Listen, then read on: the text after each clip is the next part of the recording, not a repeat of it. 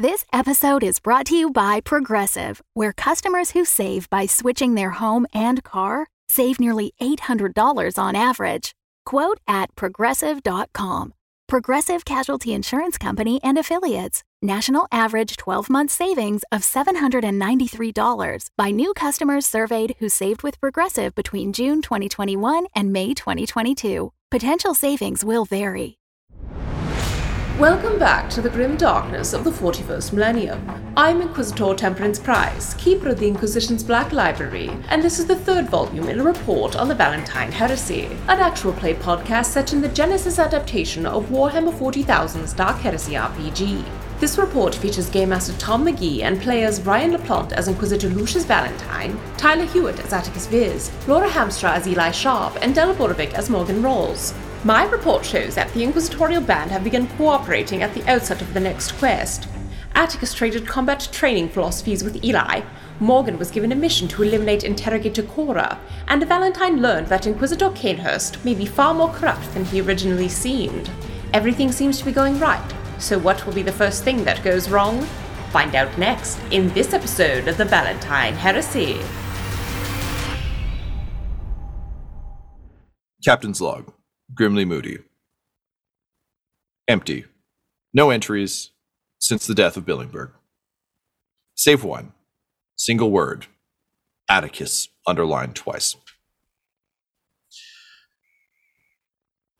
Things are going remarkably smoothly on the Marnie's song. And I know in the grim darkness of the future where there's only war, usually there's a lot of problems. Uh, and particularly in space, there's a lot of space problems. But you're in the rare situation where you're in an incredibly well equipped vehicle, traveling in system, um, searching for a beacon that you have kind of rough coordinates for, uh, in a relatively safe part of space. Now, granted, there is still, um, you know, the heretic sun, just like a giant, horrific black void just hanging out there that is somewhat upsetting. Uh, but it's long since been contained. So it's really one of those things that's like alarming to look at, but also is under control. So there's not really nothing you can do about it. It's not like you're staring directly into you know the eye of terror or anything. Um, so you have a little bit of a, a little bit of a break as you you fly. Um, off air, we were joking about um, how well Dan Abnett does this in like the Eisenhorn books, where it's like, yeah, there's just long spells of time where it's just like, and then they did stuff. Anyway, here's the next major major plot beat, and obviously we're on our way to that next major plot beat right now. But um, there is a little bit of time on the ship as as we travel to try and accomplish some of the things that you have either been ordered to do by Valentyne or that the retinue has decided uh, that they they want to do uh, collectively. Um, to begin with, we get a couple of the things that um, had been immediately ordered upon takeoff. Uh, so upon leaving Last Gleaming, uh, the first of which is uh, Dracea Savanikoth uh, arriving um, to, I guess, honestly, the bar at this point, Morgan, because I assume that's kind of become your your main spot. Like that's uh, you have quarters, but I assume that the you've kind of created like a ten forward kind of situation where it's just like you want to talk to Guinan, come to the bar. I'll be there. Uh, would that be fair to say? Yeah, I think mm. for for now anyway, that's mm-hmm. a great place that she's set up and is e- easily finding people. So yeah, great spotter spot. And uh, can I ask Morgan, what is uh, what do your quarters look like? Are they very Spartan? Are they well appointed? Like, what's what are your living situation? What is your did, living situation aboard the ship? Did we all get separate rooms? Everybody gets a room. All right. wow. Mm-hmm. Well, Spared no expense. I don't think she would have that many things. She has the one of the main things that would have a place of honor is she has a big sniper rifle that would need its own space either on the wall or on a shelf or something like that. The other thing that would be up in her room pasted on the wall is the love poem from Aurelian Gorewalker that she had Aww. still in her vest that she stuck up on the wall. that is very very sweet. Uh, he doesn't know about it, but if he did, he would lose his mind. Um, I think it's safe to say, Dell, that because of Billingberg's wealth and how well appointed the ship is, uh, just kind of imagine that as long as it's not a highly specific thing, you could probably find some facsimile of it here. Uh, you know, he's got just you know, I'm imagining it kind of like, uh, you know, a, a fancy, you know, British Royal Navy ship where it's like, oh, there are some comfy armchairs here too, because why not? Like Mhm. digging around, particularly given that like Valentyne's got his very orderly quarters, there's probably just a bunch of stuff that is unwanted and unused in one of the holds. So if there's anything you would want uh, within reason, again, like easily, you know, mounting for a rifle, very easy to find. Um, but would there be any other flourishes you would want, or is that kind of as long as you've got the basics and you've got your poem and your rifle? Yeah, I think it's it's more that she's not a very cozy room person. Mhm, mhm. She spent a lot of time sleeping in vents on ships, so totally fine. I think if anything, she would pull some of those amenities and put them by the bar, like a fancy chair Right, right, and right. maybe a big painting or something, just to be like, here you go, this sprucing up this corner. yeah. Okay, amazing. Um, great. So Ivanikov uh, arrives and um, he says, uh, uh, "Ms. Rawls, uh, I've been uh, sent by the Inquisitor to uh, speak to you about uh, the any kind she like would put his put her hand up and put her finger on his mouth and say, "Would you like to go speak in your quarters privately?" um and he he like nods and as you kind of take your finger away he's like i was about to look left and right in a kind of a conspiratorial way to make sure no one's listening that is a Don't do plan. that. You see learning new things all the time. Um and so uh he um he kind of like leads you uh, back to his quarters. On the way he's just like complimenting the hell out of that drink. Like he has never had uh, a, a fancy uh, cathedral of blood uh, before. And uh, just like he he's describing it like someone who's heard like you know a beautiful piece of music for the first time. It's just like yeah, you know, I did not expect the sweetness, but then bam, right in the back of the palate, uh, out of nowhere, brilliant. Um, and then Oh, he, I'm, uh, I'm so glad you liked it. I will make you one anytime you just come back to the bar. I'm so glad it made you happy. I, uh, that is very kind. I do not know that I could have it all the time. That seems, uh, As long Uh. as we have supplies, that is. yes, yes, it just, uh, you know, it seems a little bit like a treat. Uh, it seems like a special thing. I don't You want to. deserve a treat. Uh, you must be working so hard for the Inquisitor. Yes. Oh, it, it is no trouble, but uh, yes, I am working rather hard. Uh, he says as he opens the door to his quarters, and it's just like it's like that Charlie uh, Day like fucking serial killer map, where it's just like Mm, the entire room is is like he's just he's tacked up um paper every, like scrolls everywhere wax seals for days. Uh, he's got purity seals like you wouldn't believe. Um and uh he he has to like push reams of paper out of the way. Mhm. um you also get the sense that like he didn't know how long this trip was going to be so he just bought as much paper as he could. Um and he gestures uh, to a chair and just kind of like reaches out um, and just shakes paper off of it um, and uh, and kind of slams it back down. Uh, he looks around and almost like noticing for the first time, he's like, "Oh, uh, I'm uh, sorry for the mess. I forget sometimes that uh, well, the way my brain works and uh, the nature of my work requires this uh, controlled chaos. It is not for everyone. I do apologize, but I can assure you it is secure." Morgan will step over like in between little reams of paper and like the curly bits that have been printed off and will make it over to the chair and just like lift herself into the chair and sit cross-legged in it so that the her feet aren't on any of the papers. Oh, that's Yeah. very considerate of you, Morgan.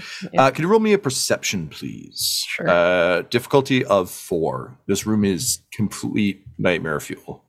Uh, and I'm going to say I think it was three us and two for you for That is story points. Yep. I didn't know if that was your head, but I just want to make Yep. sure we're all on the Um, same page. Yeah, yeah, yeah. Um, Morgan, would you be actively trying to eyeball what he's working on? Is that part of your objective for going back here, or did you just not want anyone listening? She didn't want anyone listening.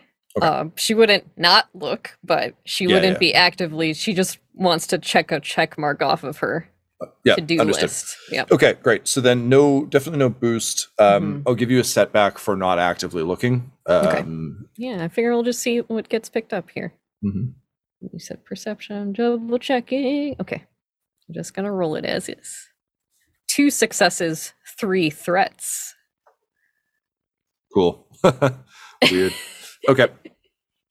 Um, so you lower yourself into the uh, into the chair, and um, again, like purely accidentally, you know, like Mhm. accidentally seeing someone's screen if you're like working in a coffee shop or something. I literally had this experience on a train today where like the person next to me was also working on their laptop, and I accidentally spotted like an open file and I was like, oh no, no, I'm not supposed to see anything on their computer. It's like, but now I must know. And so the rest of the trade late. ride is like actively trying not to look at the screen. Um, so you have that uh, a bit of a moment of that. Um, Morgan, what was uh, uh, a what was the name of your home planet, and b what was the kind of like uh, the, the sort of natural bioclimate of it pre pre cult town? Wow, what was the name of the planet?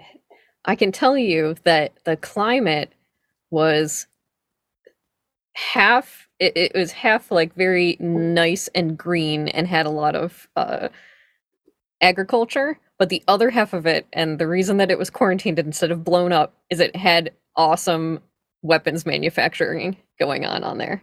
So it was like a 50-50 split. Like you could go over a nice green field and look over and boom, huge factories where guns are made and where people ship guns in and out. Gotcha. Um, and the name of it was and I am bad at coming you, up with you can also throw to the rest of the, the, the Please rest help. of the team. Phone a I was going to say, I love that sound. If the world was just named, that's pretty good. Mhm. I mean, it could be called Karu. That's fine. All right. Let's do it. Right. Um, so you you definitely like again without really meaning to, um, you see that uh, there's information on Karu that has been um, printed and tacked up. Um, you see a um, um, a quick like there's obviously like a couple of articles uh, about weapons manufacture. You see Mhm. like um, you know a manifest, um, you know likely the company logo that you're used to seeing everywhere. Because presumably, if you're on a weapons manufacturing planet, it's the kind of thing where it's just like almost a, a Borderlands level of like you just see the fucking name of the guns Mm-hmm. all over the place. Um, but interestingly, um, there, uh, Troseus has printed out um, uh, just a full, like almost a, a children's picture book level of pictures of local wildlife, like all of the Xenos files on the the non-sentient. I mean, like sentient meaning like non-conscious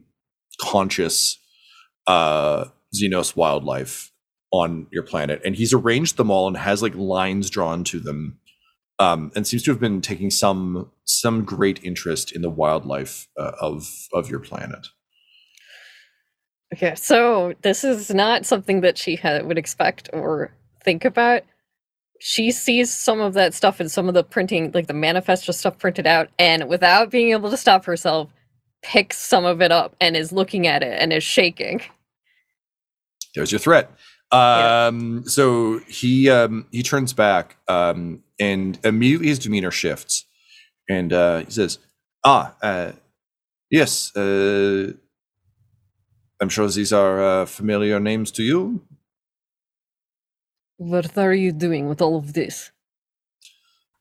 That is between the Inquisitor and I. I apologize if I have caused any undue uh, stress or anxiety for you here, but uh, there are questions that must be answered, and my business is answering questions.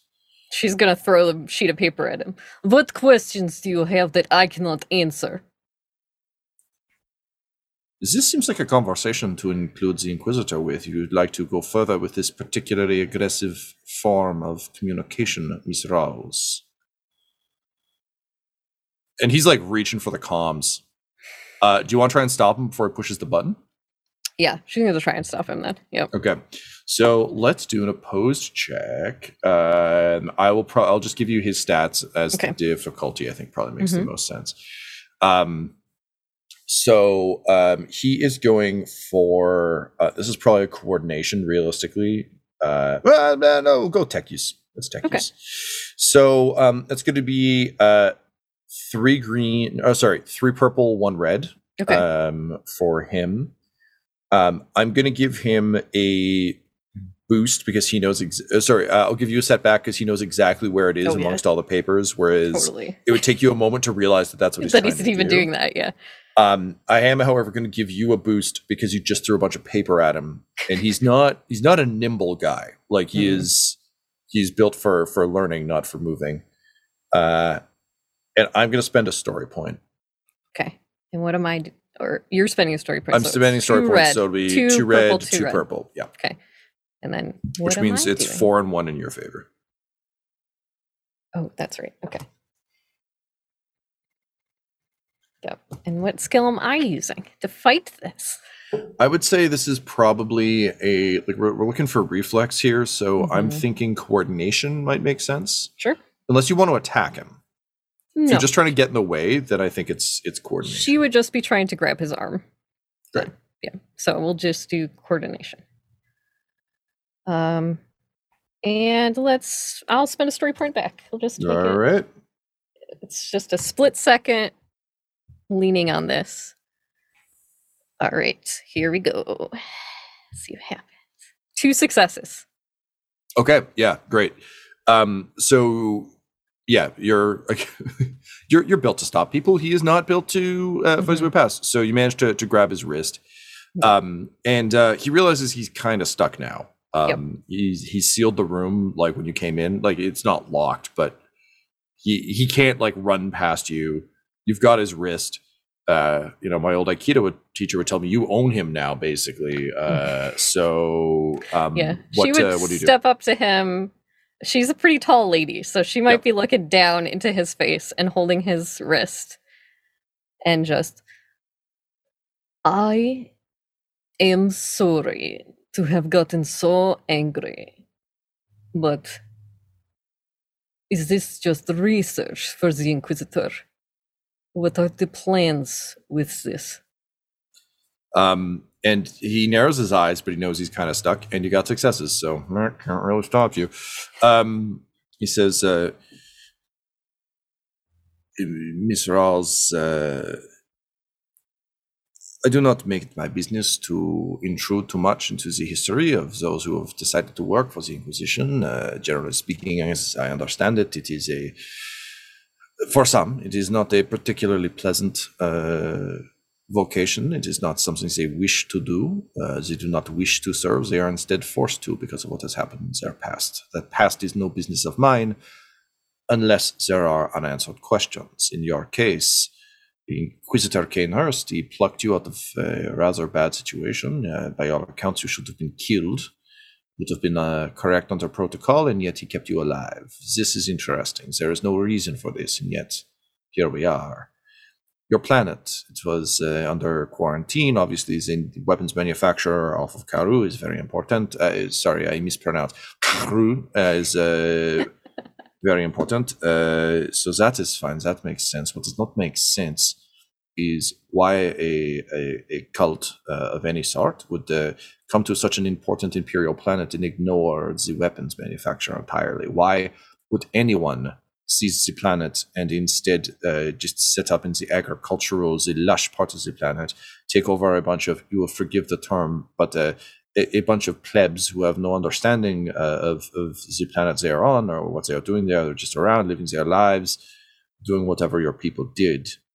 Why set up there? Why not take the weapon plants? Why do we not have a bunch of chaos cultists running around with guns? Why was it so easy to quarantine the planet? Hmm?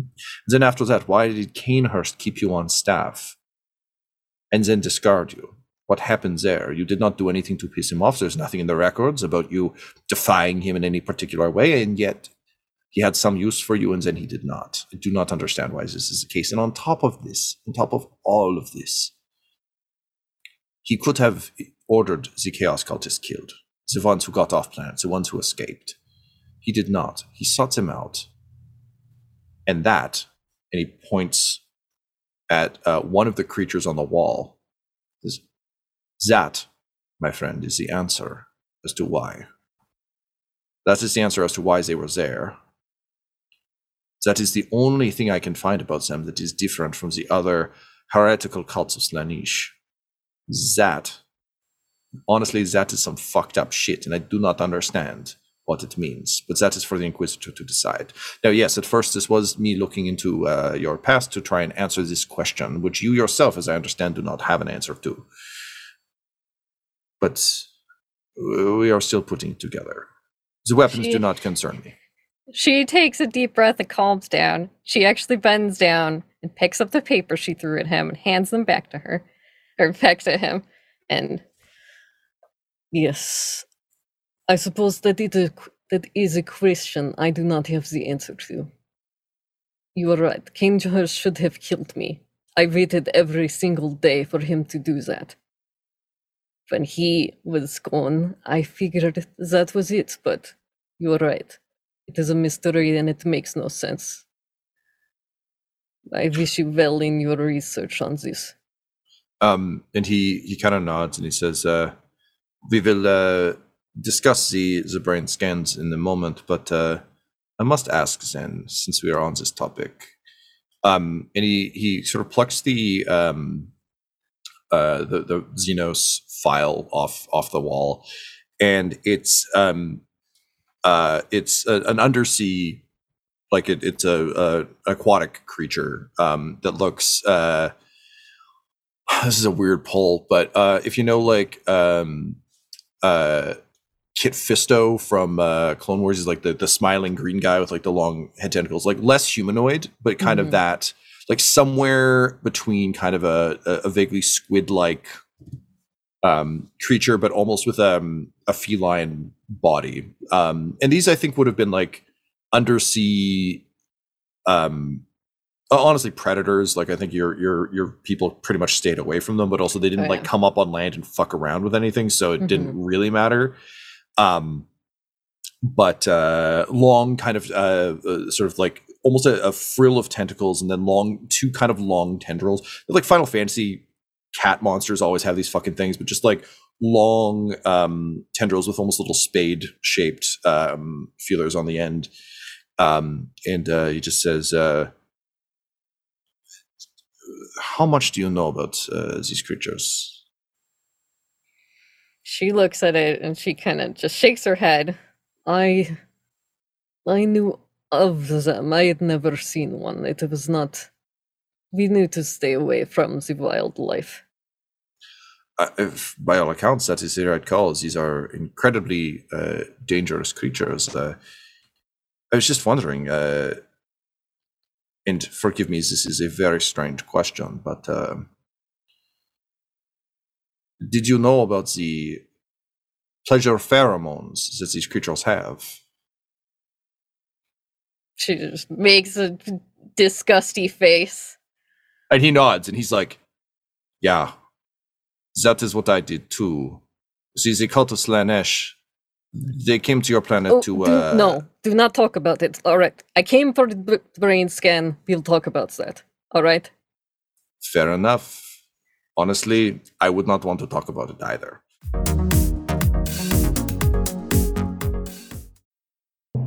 Hey, it's Dell. I just wanted to say thank you so much for listening to the Valentyne Heresy. And if you are so inclined, we at Dumb-Dumbs and Dice have a Patreon. It's patreon.com slash dumbdumbdice. There's tiers from $1 to $25 a month, which gets you super cool stuff and also helps support creatives like us, uh, specifically us, you know, when doing this stuff. For just $1 a month, you can join our Discord, which is for patrons only, but you gain access to it forever. You can come hang out with us and talk about 40k and share your models and be super nerdy because honestly, we're all super nerdy there. So if you feel so inclined and would like to support the shows, come on over and join us. Uh, it's patreon.com slash dumbdumbdice. That's D-U-M-B D-U-M-B D-I-C-E. That's right. Just type it type it in the search bar. Uh, patreon.com slash dumbdumbdice. And we'll see you over there. Thanks.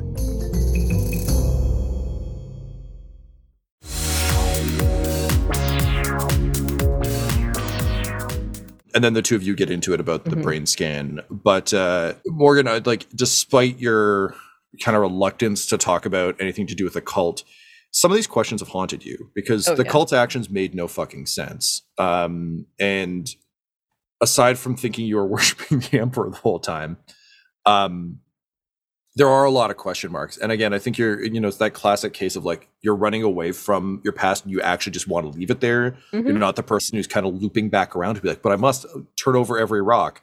Nope. Um, but of course, those questions still bother you. They still linger in your mind. And now that you're starting to get pieces of it, um, and the pieces are starting to click in, uh, it's again, it's like you don't want to flip those rocks, but rocks are starting to get flipped. Um, meanwhile, uh, Thaddeus Thunderhorn is walking down uh, one of the halls, um, and he's actually feeling um, confident for the first time in maybe his whole life, um, and because he has uh, he has mixed um, a tray of incredibly um, sort of like uh, uh, potent um, bitters uh, that can be added to drinks. Uh, and he's been working on this like for for a few hours because he knew he had like just enough like medicinal stuff that he could really make these. And knowing that he's got a mixologist on board now, he's just really excited to try and repay the favor, the kindness that has been done to him. So he's carrying this tray of little vials of bitters. Um, when all of a sudden a drill happens. Uh, Eli, Attikus, what does a drill look like? and what happens to poor Thaddeus and his vial of treats? Uh, uh, yeah, because Laura Laura knows exactly how this is gonna happen. Uh, For the record, I don't expect either of you to have really planned this out that well or for it to be very good. Yeah. All I need is like from the hallway that we are Yeah. situated in, watching Thaddeus Thunderhorn. I don't need to know the whole drill. I just need to know what happens in this hallway while he's Also- there. okay. Theoretically, Eli has the DTs while trying to run his first drill. Yeah. The what? Delirium tremens. It's where like alcoholics get shaky when they don't have booze Ah. anymore if they've been career alcoholics. So like Oh. Eli's straight up in withdrawal if it's been like a day or two with no booze. Yeah. Jesus.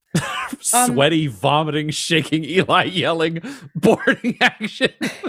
well and that's 100% what it would be like because like eli's just like at, at this point like he's he's been trying to hold it together to be like a little bit more professional like with the with the realization that like oh he's going to be with these people for a, while like kind of the old and especially being aboard like a ship again it's like the old training kind of kicked into gear you know?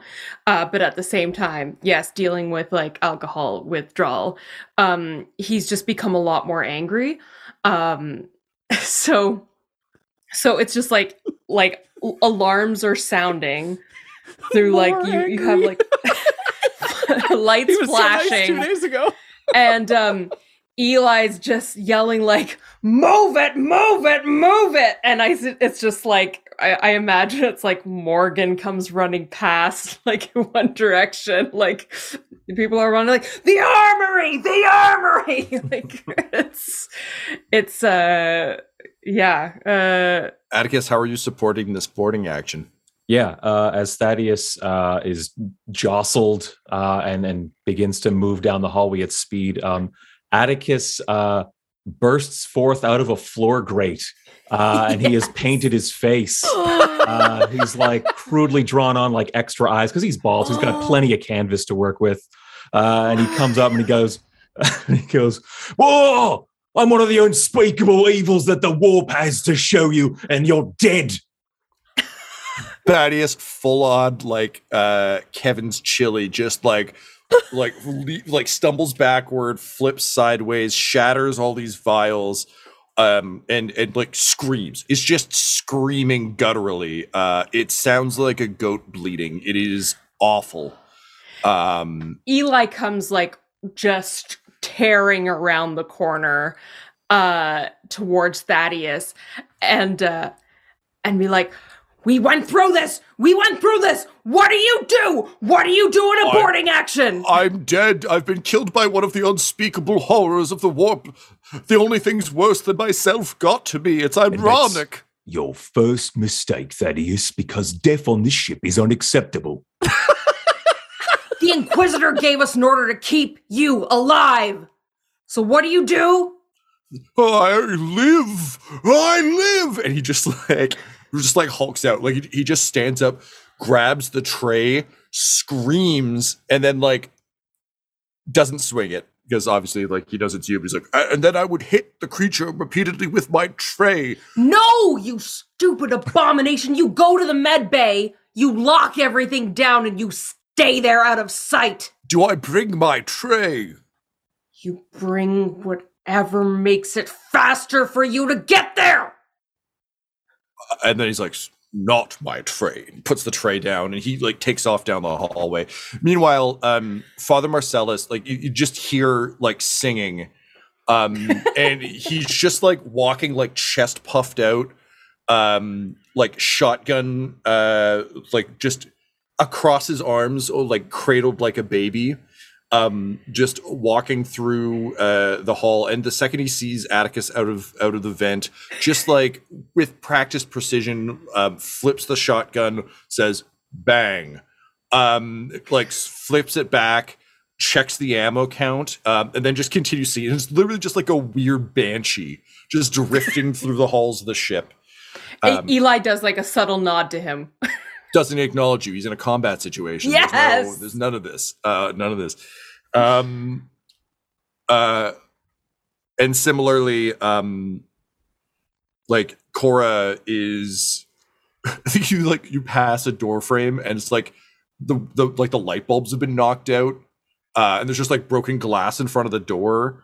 Um, and you can see her jacket on a chair. Like she's clearly set up a little like kill space, and she just kind of gives you a little like salute to indicate like yes we're in the middle of a drill but um and then of mutters like oh i'm sorry about the lights. We'll replace them. Um so you crunch those on your way by.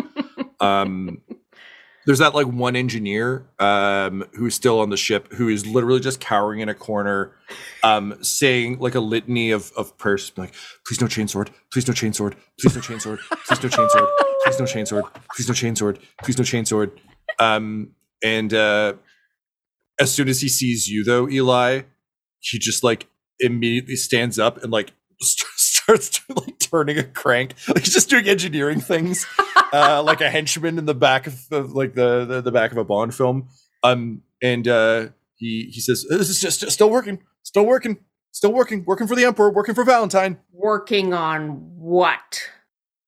M- making sure that if anyone invades they kill me first because they assume i'm doing important work That's should buy you time to kill them. Not your role.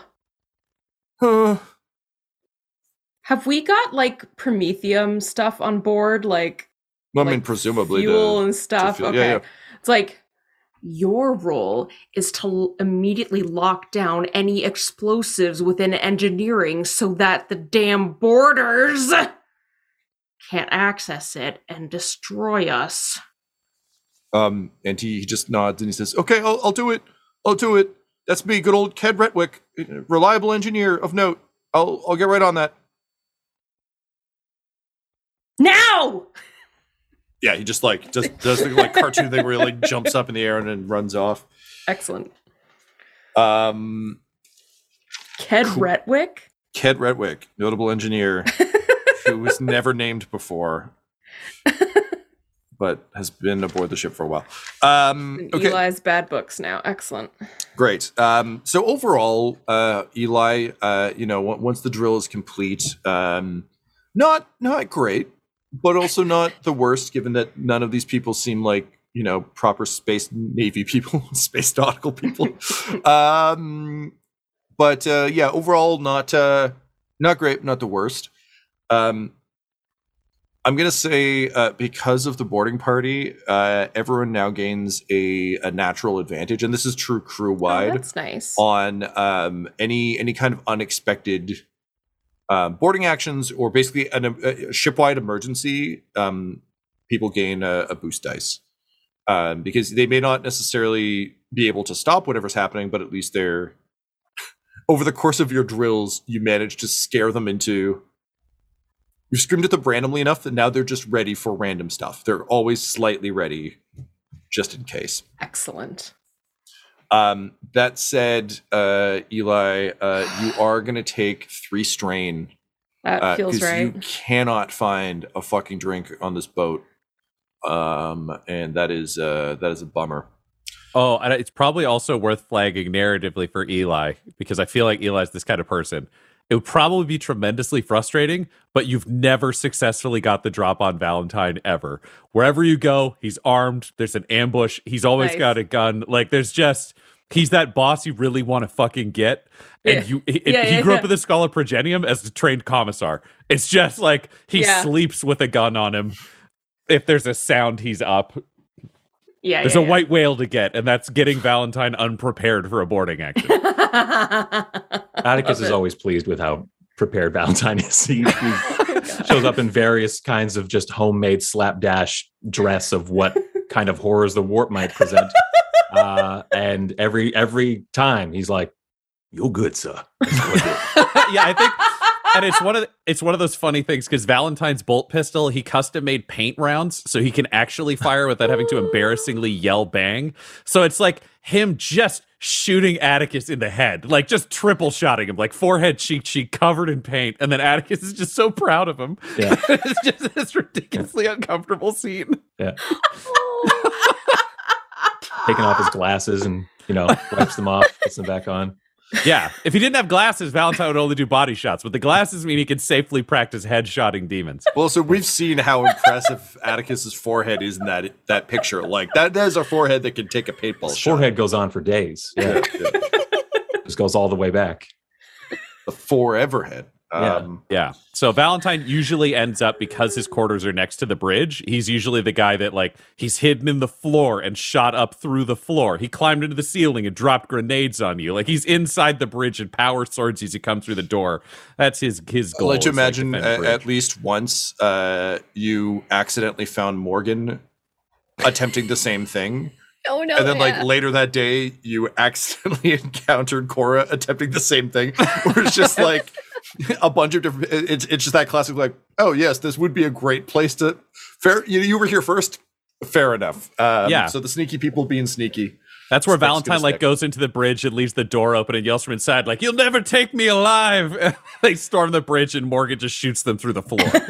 yep, Yeah. yep. um, but overall, uh, you're all starting to feel uh, a bit more like a team, uh, despite all the subterfuge.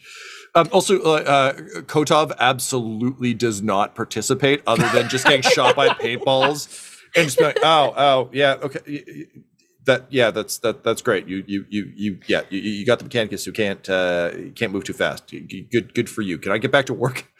Um, no, that would be Attikus. yeah. Oh, You're fine. dead. Go oh, sit I'm over dead. there. Okay, I'm dead. Oh no! And he just like he sits down. um, he's ver- also not allowed to be armed because he's a prisoner. yeah, I know. Yeah. It's it's Yeah. literally yeah. just an unarmed slow man they murder every drill. Just trolling him. It's like Attikus makes It's not sure out of malice. It's we're doing a drill. I'm focused on other things, and I can't leave you unattended. so hold this red handkerchief. That means you're dead, and go sit with the other red handkerchiefs. just like him and Grimly Moody just sitting together, being like, "Well, there it is." Um, Yeah, Grimley Excellent. has never survived a drill if he's not on the bridge. Oh.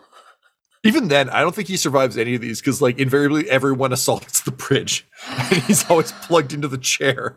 So he's a pretty easy guy to get. Um, and I expect is like one of the few exceptions to the rule because it's also like, even if there is a boarding action, we still need you to pilot the ship. So Correct. Mm. die in your chair or get literally murdered by Attikus for leaving it. Um, in any case, uh, you you all do start to feel uh, more like a crew. Um, the day before uh, you arrive um, at the uh, Uh, I just want to say, Tom, that uh, Valentyne did order Eli to spend a week with Thaddeus. I don't Fair know enough. if Yep, we want to yep. do anything. well, here's the question: Did you do it? yes, uh, Eli absolutely would have done it. okay, He wouldn't Alright. have disobeyed that order. Okay, that's interesting to me. Uh, yes, thank you. That's a good good one for us to touch on. Okay, um, I mean, Eli would have gone like immediately, like just to look for like any alcoholic substances. Yeah, I get that. Um, okay, cool. So, Laura, I'm going to give you a rank. Uh, well, okay, let, let's let's do a roll, and then we'll see how much Medicae Okay. you you earn. Oh, lovely.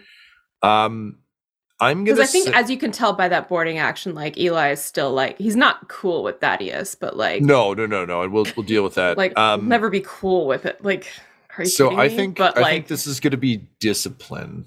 okay, um, because you've been given an order. You got a thing you got to do. You don't really want to do it, and he's, uh, to your eyes, uh, a mutant abomination who should be destroyed.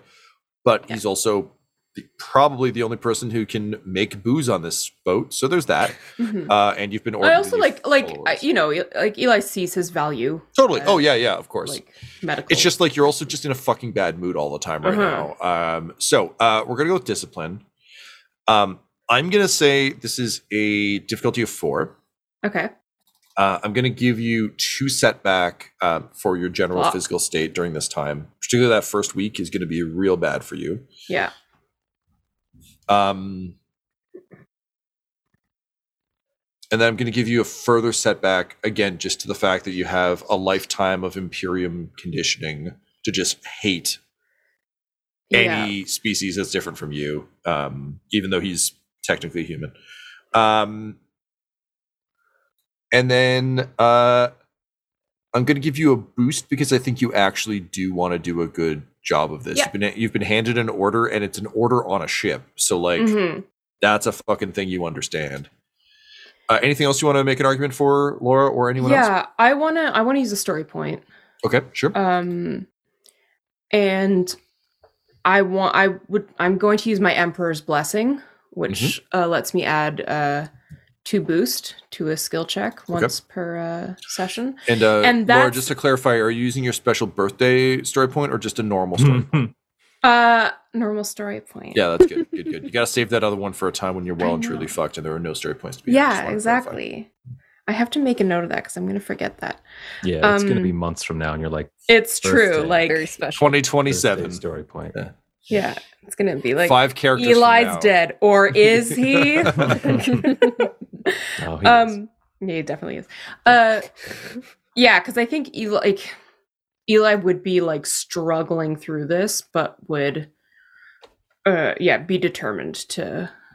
But also Yeah. gives you some purpose, right? I think, if generally Yeah. speaking, what I think we're learning is like anything that gives Eli a sense of purpose that is within the realm of something that he understands or would want to do Yeah, works really well for him.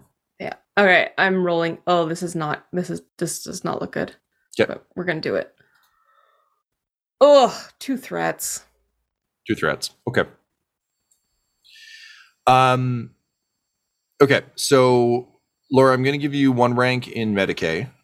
Oh, that's nice. Um, the problem is, uh, What are you, taking away, Tom? Uh, oh, I'm not taking anything away. I'm adding something.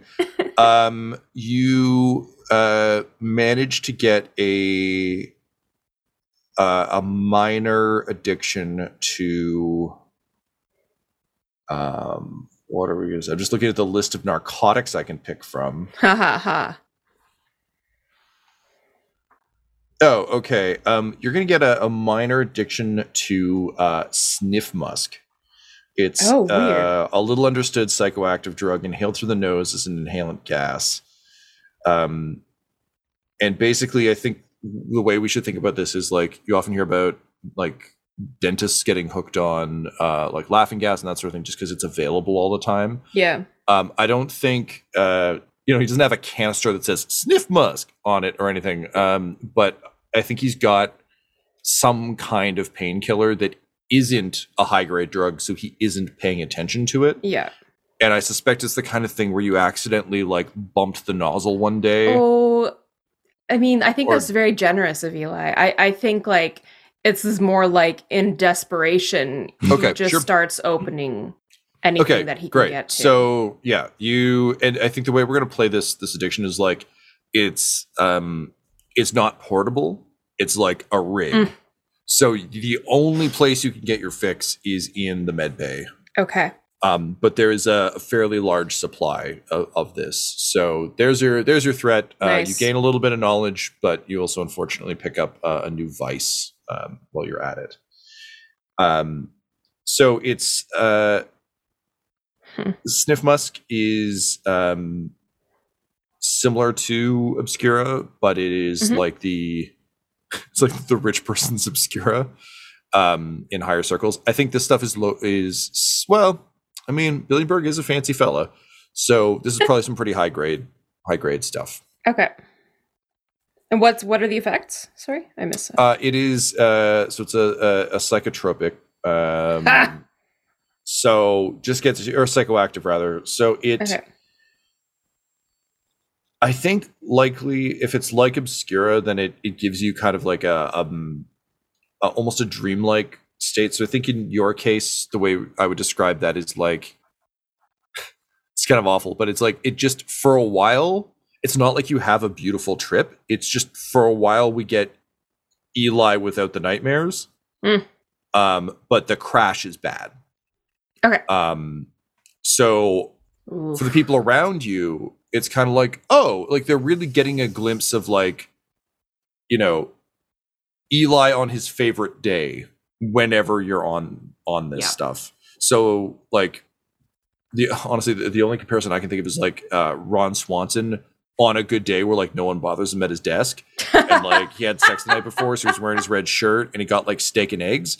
It's like every time you're Yeah. high, it's like it's that day for Eli.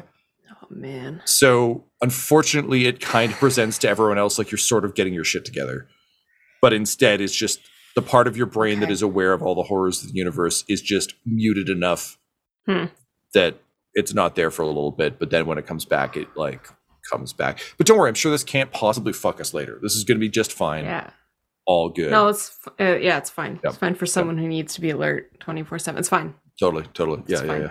Full faculties, all good. Yep.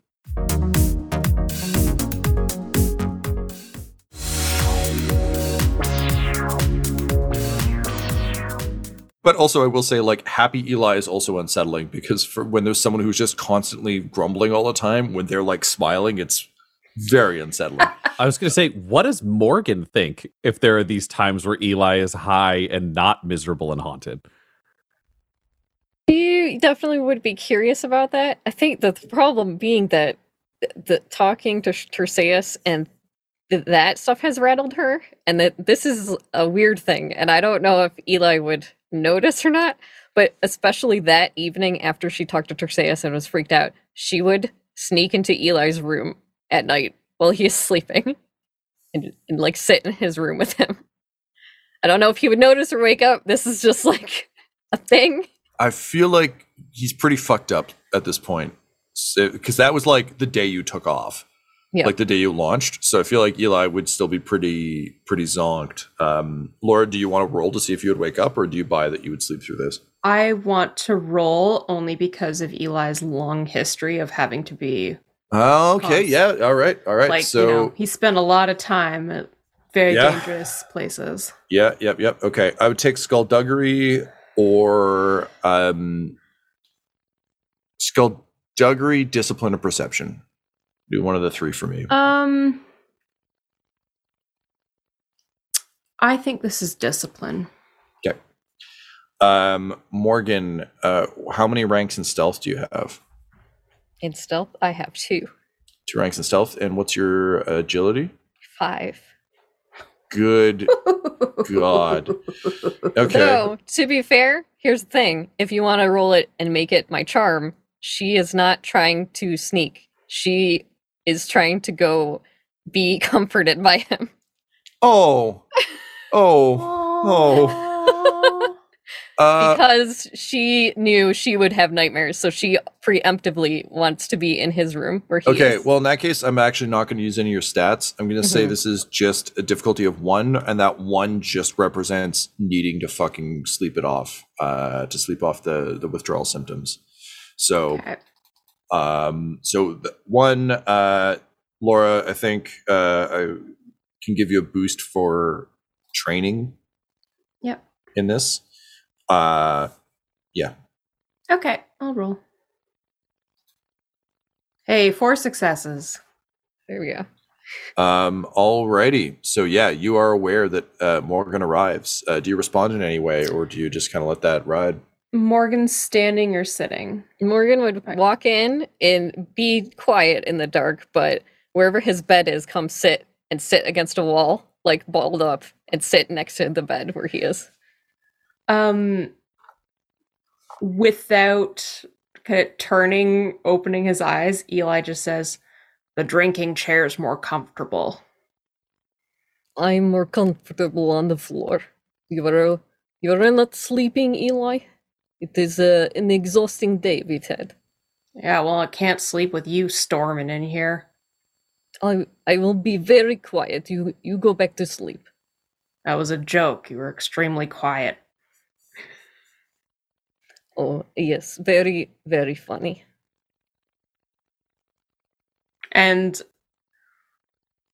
uh he reaches up like beside where his uh like long coat is hanging and throws it to her Yeah, she'll she'll take it. She has her knees up to her chest, and she will just pull it up and kind of cover her face. You are And- you are enjoying this adventure. You you wish to die for the emperor. Yes. oh i mean ultimately isn't that what we all do I don't know. She says and pulls it up over her face. Oh no! well we'll die for the emperor or we'll get i don't know sucked into the warp but hey we're here now yes, we are here. You are here. if you will see what happens, I guess, when the death comes. And Eli just kind of grumbles and turns over and closes his eyes. And Morgan just sleeps sitting on the floor there with his coat. So a few days later, when Eli has a bit more of a spring in his step, would Morgan respond to that? Would Morgan just kind of let it ride? She would make a mental note as another thing of, hmm, curious, but not on her main list of things to do. She knows that Valentyne hasn't given up stuff to him. She would keep an eye on that, but yeah. Gotcha. Okay. Um, so uh, the day before you um, you arrive at the first waypoint, and it leads you to surprise, surprise, another waypoint. So I think we we've gone through about uh, three or four of these over the the span of of uh, the time we've been traveling. Um, and uh, the day before things happen, uh, Triseus um, arrives to uh, to report to you, Valentyne. Um, and uh, this is probably a day after he talked to Morgan. Mhm. Uh, after they had their their encounter, so he fills you in on that. Um, he skips the part where she was aggressive. He he just describes it as like a, a you know an accidental conversation, but a polite one, um, and that she was relatively forthcoming since the initial kind of cause for this was to discuss Morgan in the first place. Although I think we've kind of moved beyond that. Uh, and then um, he says, uh, eh, "So Inquisitor, uh,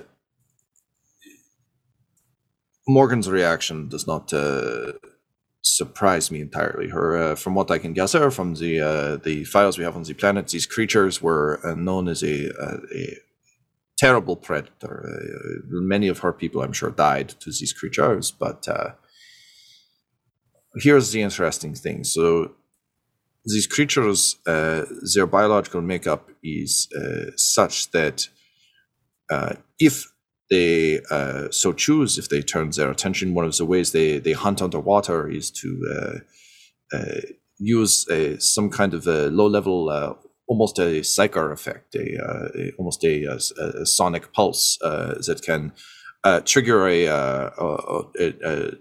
romantic pheromone type of uh, reaction in, in their prey, which then, in a uh, vaguely uh, amorous and love struck way, will approach them close enough that these creatures can feed on them.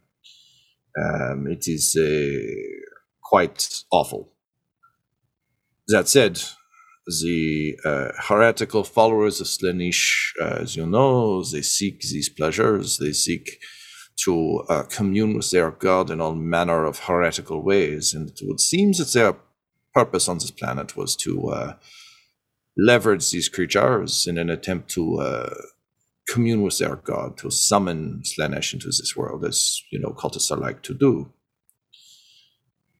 The interesting thing is they seems that the uh, inquisitors' interest in them was the fact that they developed a way to uh, talk to these creatures, uh, a, a, a, codex of a sort, uh, a way to uh, communicate with, with the Xenos uh, in their own language. Now, the Xenos uh, were not interested, as it turns out. Seems like it was a generally a colossal failure on, on all parts, but the Inquisitor mentions this in his early files, but not in his later files.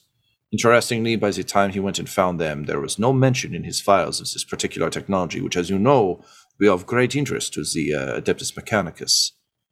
So, there is that.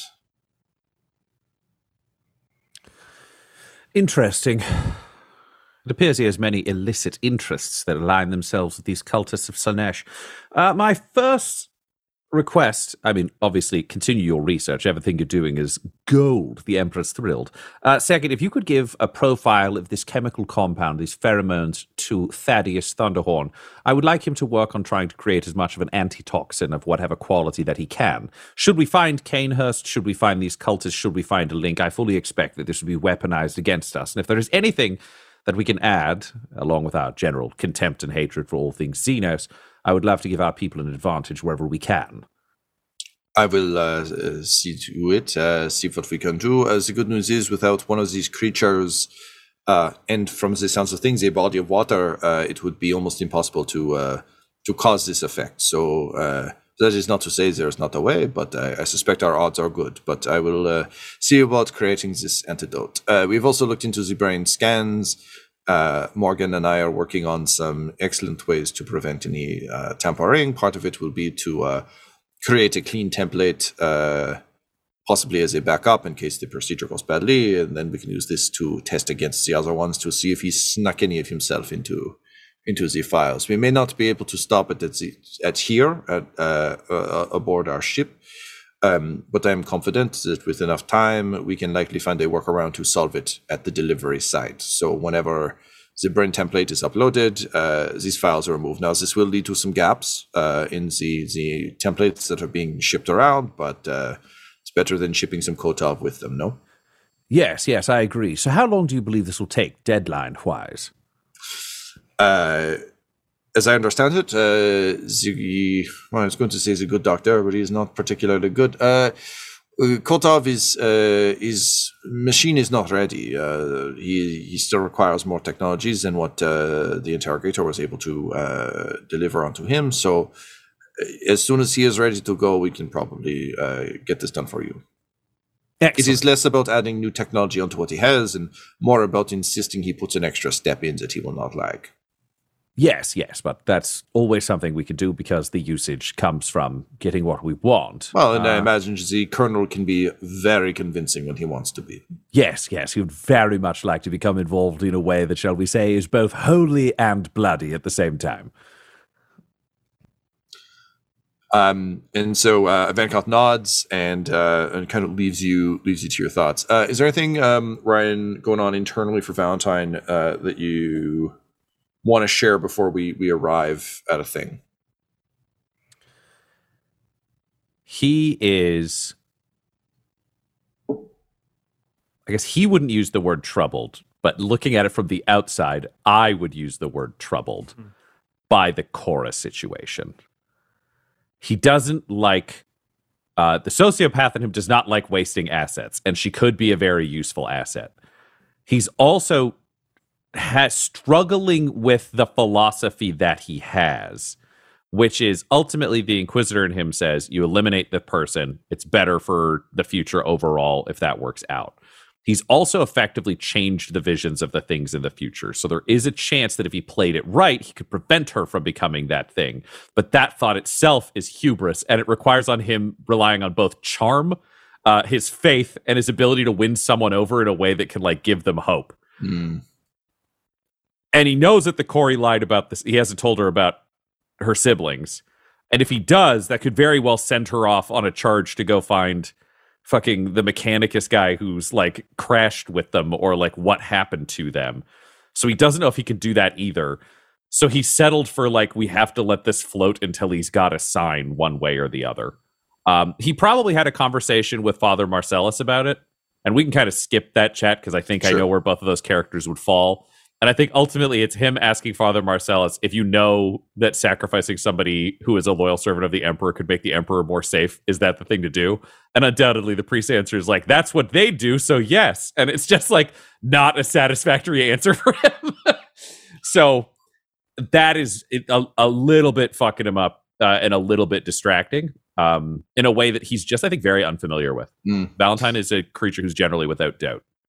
Yeah, and I think just as like a weird flavor piece on Father Marcellus as well, uh, his hymns aren't upbeat, which just it, it's a small thing, but it's just enough to make you question his advice because it doesn't quite jive with your worldview enough. Like it's it's it's a little more traditional Warhammer doom and gloom, and like that's not that's not the Emperor's Well, will. because that so- means he's he's gently sinning at all times. That's it, which is yeah. annoying. Just undercuts it ever so slightly. So okay, so um, in in a state of uh of, questioning, Yeah, he's troubled for five percent of his day. The other Yeah. ninety-five, he's good at what he's doing, but that's a lot of a percent for somebody like him.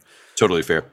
Um, so it's in that state uh, that the Marnie's song um, uh, sort of arrives at what should be the final waypoint, um, and you discover um, a, a- an asteroid field. Uh, so um, large chunks of of debris and rock uh, just kind of you know swirling endlessly in space, um, and uh, by all accounts, uh, Cainhurst's last resting place is deep within this this field, and this field is on on the edge of the star charts uh, for this area. It is the ass end of nowhere. Um, was a planet a long fucking time ago. Um, for whatever reason, like Imperial record is actually pretty um, vague on this. It was like an uninhabited garbage planet. It blew up for some reason. You know, there's like some jotted margin note about it likely just being a geological, a massive geological event. Um, but there had been surveys done of the planet. There was nothing of interest. It was think like a, like a barren moon kind of situation. Um, once it blew up, there was an investigation to make sure that it wasn't like, did Horus do it? Um, and yeah, just generally, it's been written off as just space phenomenon. Um, so deep, you know that deep within this this asteroid field, uh, you'll find uh, the uh, the remains of of Cainhurst and his crew. Um, but on the edge of the asteroid field, um, there is a uh, a slowly rotating ship um, that is, uh, you know, you're getting no no signature, like there's no pings coming off it. Um, uh, Grimly, uh, you know, kind of pulls pulls your ship to a safe distance and sort of fiddles with with some mechanisms, um, and uh, you start getting a uh, a a transmission from it. Uh, it's a crackly, um, pained voice, um, just saying, "Please help." Um, but it skips on the the end of the the help, so it's clearly a short voice clip that's been set to repeat. Uh, and you can think of this thing um, uh, a little bit like uh, like it's not a, a big ship. Um, it's uh, sort of like a larger version of like you think of the the sort of uh, Pelican drop ships from uh, Halo. So just kind of a, a you know a smallish scavenger ship, um, but but rusty and kind of badly built, all sharp angles, um, floating dead, uh, sending an endless message of "Help me." um, into the void. And although your quest is leading you uh, towards Cainhurst, um, you know, all aboard are fans of context. All aboard are fans of having the most possible information. So, Grimly uh, at the helm just kind of turns to you, Inquisitor, and says, Well, what do we do? This episode of the Valentyne Heresy features Ryan LaPlante at the Ryan LaPlante on Twitter as Inquisitor Lucius Valentyne, Tyler Hewitt at Tyler underscore Hewitt on Twitter as Attikus Viz, Laura Hamstra at EL Hamstring on Twitter as Eli Sharp, Del Borovic at Del Tastic on Twitter as Morgan Rawls, and our Game Master Tom McGee at McGeeTD on Twitter. This episode was edited and mixed by Laura Hamstra, and the Valentyne Heresy's artwork was created by Del Borovic at delborovic.com, D E L B O R O V I C. Our theme song is The Hordes by Megan McDuffie, and our ads use the tracks No Control and Chiefs by Jahzzar, J A H Z Z A R, available at freemusicarchive.org. When it comes to Dumb-Dumbs and Dice, you can visit our website at dumbdumbdice.com. Our Twitter and Instagram are at dumbdumbdice, and on Facebook at facebook.com slash dumbdumbdice. We have merchandise available at redbubble.com slash people slash dumbdumbdice, and most importantly, you can join our Patreon at patreon.com slash dumbdumbdice. That's D-U-M-B, D-U-M-B, D-I-C-E. Ave Imperator, and death to all the heretics. Dumb-Dumbs and Dice has to give a special thank you to the supreme beings of our Patreon at this time the Half Blind Prophet, Christopher Little, Sue One, George Dolby, Richard Cranium, Sammy Boy, Orion Birchfield, Scott Garland, Benjamin V, Gavin and Abby McDonald, Logan, Fire Unfriendly, Acrix, Grandma Likes D&D, Alan, Austin Nut Powers Fry, Stabby Stranger, Glitch Trick, Roman Brown, Shulzari, Christian Mendez, Spot Allen, Flynn 1138, Alarain Okapi, OMG It's Big Nick, Steve Wheeze, D&D and Things, and Jill and Noel LaPlante. If you want your name to be added to this list, you can join our Patreon too at patreon.com slash dumbdumbdice. Thanks to them, and a little bit of thanks to you. The Fable and Folly Network, where fiction producers flourish. If you're looking for a podcast adventure, check out Dumb Dumbs and Dragons, a podcast where improvisers and comedians who've never role played before journey into the world of Dungeons and Dragons. Dumb Dumbs and Dragons has been featured on the official Dungeons and Dragons podcast, ranked number two of all fiction podcasts in America, and has been downloaded more than 4 million times. Dumb Dumbs and Dragons can be discovered anywhere hilarious podcasts can be found. It's like Lord of the Rings, if everyone was an idiot.